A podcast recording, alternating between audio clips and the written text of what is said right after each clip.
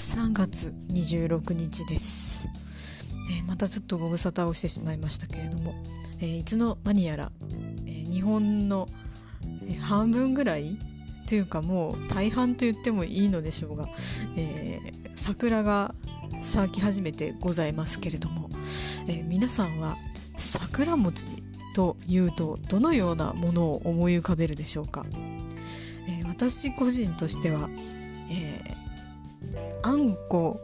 をこうピンクのつぶつぶのもちもちした生地で、えー、くるんでそれをさらに桜の葉っぱでくるむというようなものなんですけれども、まあなんなら柏餅ともごっちゃになるみたいな、まあそれはいいんですけど、えー、そんなものだと思うんですが、えー、なんと東日本ではちょっと違うものだというふうに聞いてびっくりしております。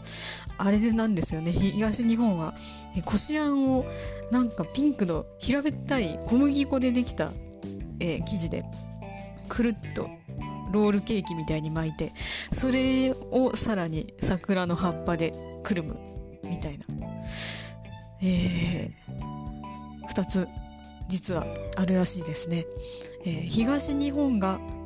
長明寺西日本が道明寺という名前らしいですけれどもね、えー、こんなところにも東西の違いがあると知った次第でございます。